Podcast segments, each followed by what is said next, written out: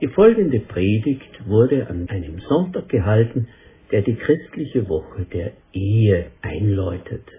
Es ist die Woche, in der auch der Valentinstag enthalten ist. Kann man verliebt sein, ein Leben lang lebendig erhalten?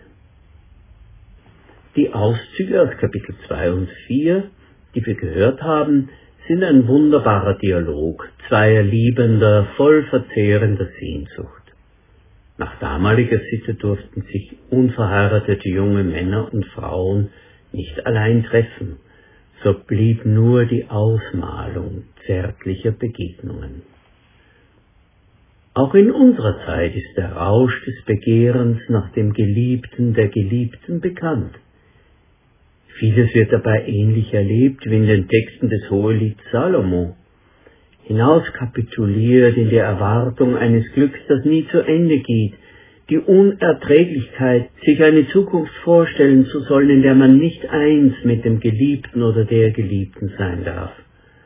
Man will sich losreißen von den Fesseln der Konvention. Nur aus sich selbst, aus den Regeln, welche die eigene Liebe diktiert, soll sich das Leben entfalten.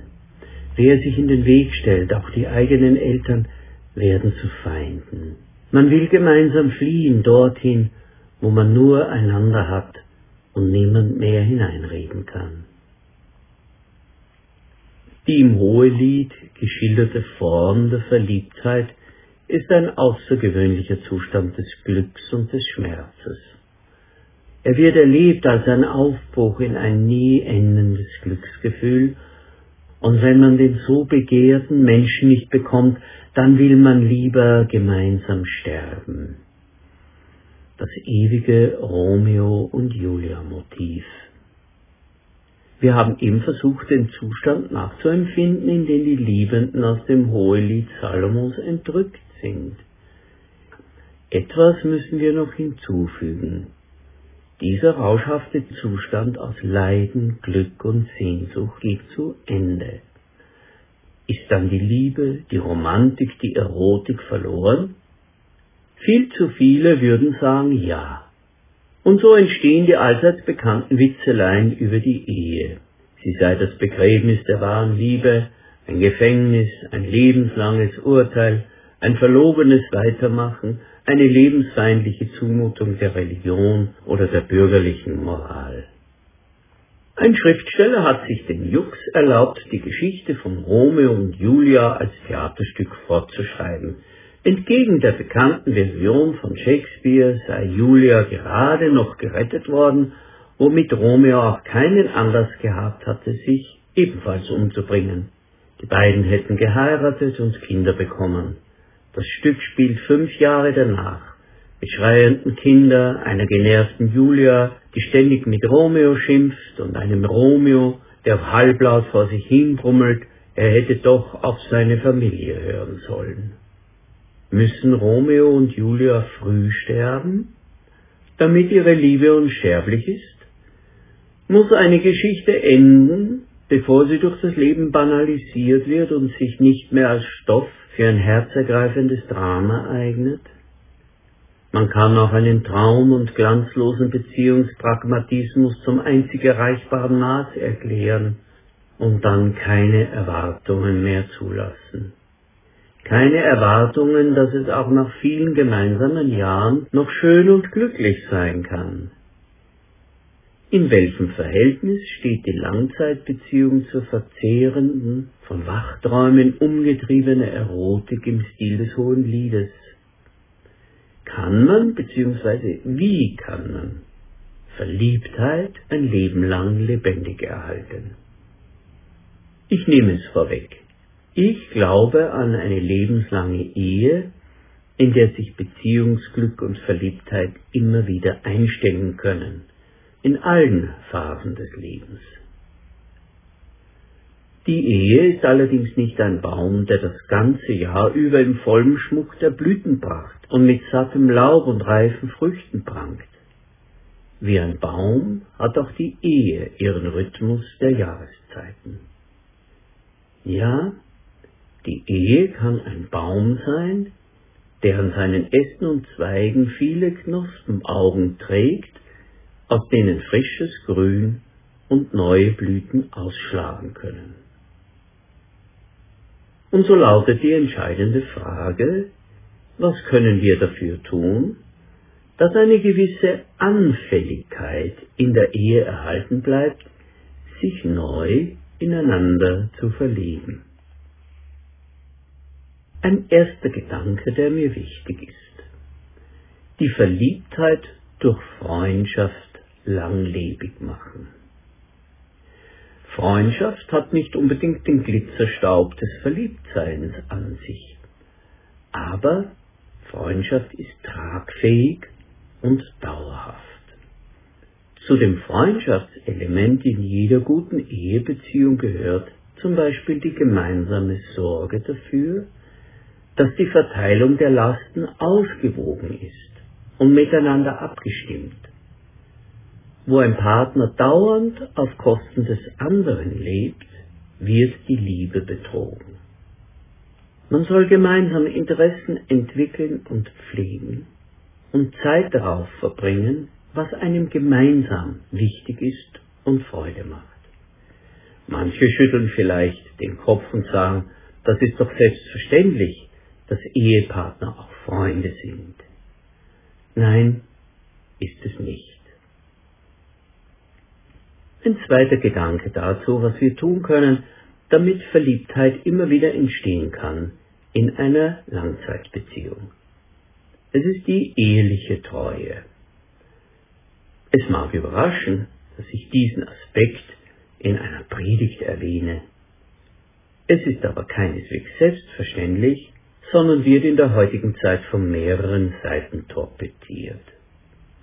Da gibt es zum Beispiel die Betonung, dass jeder ein Recht auf Glück habe. Und wenn einem dieses Glück nicht in der Ehe beschert ist, darf man es außerhalb suchen. Ein weiterer Aspekt, der die eheliche Treue torpedieren kann, ist der Gedanke, dass man zwischen einer Beziehungstreue und sexueller Treue einen Unterschied machen kann. Oder auch der oft verbreitete Gedanke heute, ein kleiner Seitensprung erfrischt die Beziehung. Es ist wahr, dass in seltenen Einzelfällen ein Ehebruch zu einem Prozess führt, in dem die Partner so viel über sich lernen, dass die Ehe daran reift und letztendlich, trotz aller schmerzenden Narben der Erinnerung, besser wird. In den weitaus meisten Fällen führt Ehebruch zu Zynismus und heimlicher Verachtung. Auch wenn eine Ehe nicht sofort daran zerbricht, entsteht häufig eine Bruchstelle, die einer nächsten Belastung nicht mehr standhält. Ich möchte Eheleute unbedingt dazu auffordern, den modischen Meinungen die klare christliche Haltung entgegenzusetzen, wie wir sie in Hebräer 13,4 lesen. Die Ehe soll in Ehren gehalten werden bei allen und das Ehebett unbefleckt.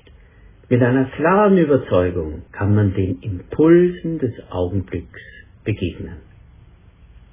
Ein dritter Gedanke, wie wir die Chance am Leben erhalten, das Verliebtsein in jeder Phase des Lebens sich erneuern kann.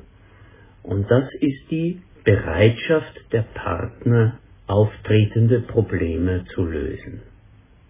Eine lebenslange Beziehung, die man nicht nur mit Seufzen durchhält, sondern an der immer wieder frisches Grün und neue Blüten ausschlagen können, ist nicht auf die Illusion gegründet, es dürfe nie Konflikte, Ärger, echte Probleme geben.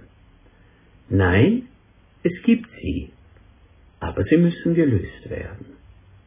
Wenn ein Partner sich weigert, anstehende Probleme zu lösen, dann ist das eine Art von Verrat, der sich als Gift in die tieferen Schichten der Beziehung hineinzieht. Wenn ich an meine begrenzte Erfahrung in der Eheberatung zurückdenke, dann fallen mir da Sätze ein wie, wenn du ein Problem mit unserer Beziehung hast, dann hast du ein Problem, nicht ich. Dann musst du das lösen. Probleme, die auftreten können und die wirklich von beiden Seiten ernst genommen werden, ist zum Beispiel Einsamkeit und Entfremdung, Kindererziehung, Geld ausgeben, Zeit, die man miteinander verbringt, beziehungsweise als Familie verbringt, welche Rolle die Verwandtschaft spielt und welchen Einfluss sie auf die Familie hat, wie verpflichtend Familienanlässe sind und ob man dafür den Urlaub opfern muss. Sehr viele Dinge sind nicht selbstverständlich und sehr oft unausgesprochen. Und da ist die Frage, wie streiten wir? Sind wir die Frontalangreifer, die Türenzuknaller, die Flüchter, die Schweiger? Erstarren wir in Empörung und Unversöhnlichkeit? Wollen wir den anderen bestrafen? Oder setzen wir Unversöhnlichkeit als Machtmittel ein, um bestimmte Dinge in der Beziehung zu erpressen? Ein sehr wichtiger Bereich, der sich wirklich auch auf diese zarte Seite einer Beziehung auswirken kann, die Fähigkeit einer Langzeitbeziehung immer wieder Knospen der Zärtlichkeit und des Verliebtseins aufgehen zu lassen. Ein vierter Gedanke. Gegen die Banalisierung der Beziehung ankämpfen. Es ist unglaublich, mit welchem Druck Aufgaben, Belastungen, Sorgen und Konflikte auf uns eindringen können, auch auf unsere Ehen und Familien.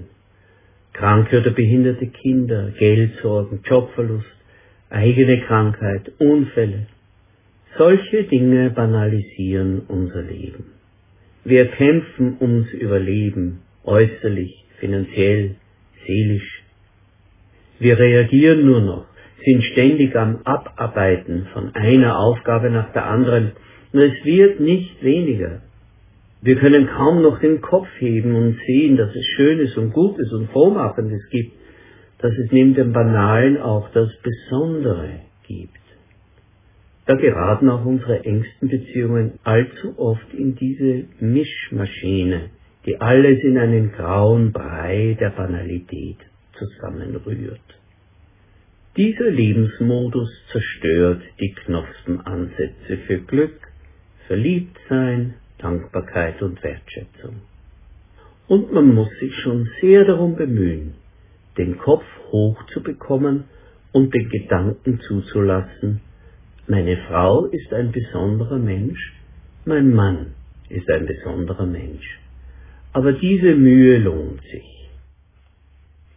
Ein aktueller Einstieg wäre zum Beispiel darüber nachzudenken, wofür ich dankbar bin, was mir an ihm, an ihr gefällt, welche Eigenarten ich schätze. Es wird für viele peinlich, wenn man das aussprechen soll. Aber wenn in mir etwas von Dankbarkeit und Wertschätzung wiederbelebt wird, dann spürt das auch der andere. Ein fünfter Gedanke. Rituale der Zweisamkeit nicht der Vernunft opfern. Geburtstage, Hochzeitstage, vielleicht sogar Valentinstag. Alles das können zu Ritualen der Zweisamkeit, der Gemeinsamkeit ausgestaltet werden. Man kann Anlässe schaffen. Man kann sich Worte der Dankbarkeit, der Wertschätzung notieren und einfach auch einmal aussprechen. Wenn man als Ehepaar bei Freunden ist, kann man einfach einmal einfließen lassen, was man am Partner schätzt. Das Übliche ist ja das Gegenteilige. Wenn man bei anderen ist, bei Freunden, hat man oft die Freiheit, Vorwürfe zu machen oder Negatives rauszulassen über den Partner was den Partner oder die Partnerin kränkt und vor den Kopf stößt. Wenn ich aus diesen fünf Gedanken einen noch einmal unterstreichen möchte, dann ist es der, dass wir gegen die Banalisierung der Beziehung ankämpfen. Vielleicht ist es nicht im Sinn einer Nachdichtung des Hohelied, doch ein leises Knistern, ein bisschen Glitzerstaub ein bisschen verstohlene Blicke, eine zärtliche Geste, eine verschmitzte Heimlichkeit. Der Lauf der Dinge spielt uns das nicht in die Hände, sondern schlägt es uns aus der Hand. Da müssen wir nachfassen und Entscheidungen treffen, gegen zu arbeiten, gegen die Banalisierung der Beziehung. Lasst uns doch den Nachweis bringen, dass man tatsächlich Verliebtheit ein Leben lang lebendig erhalten kann.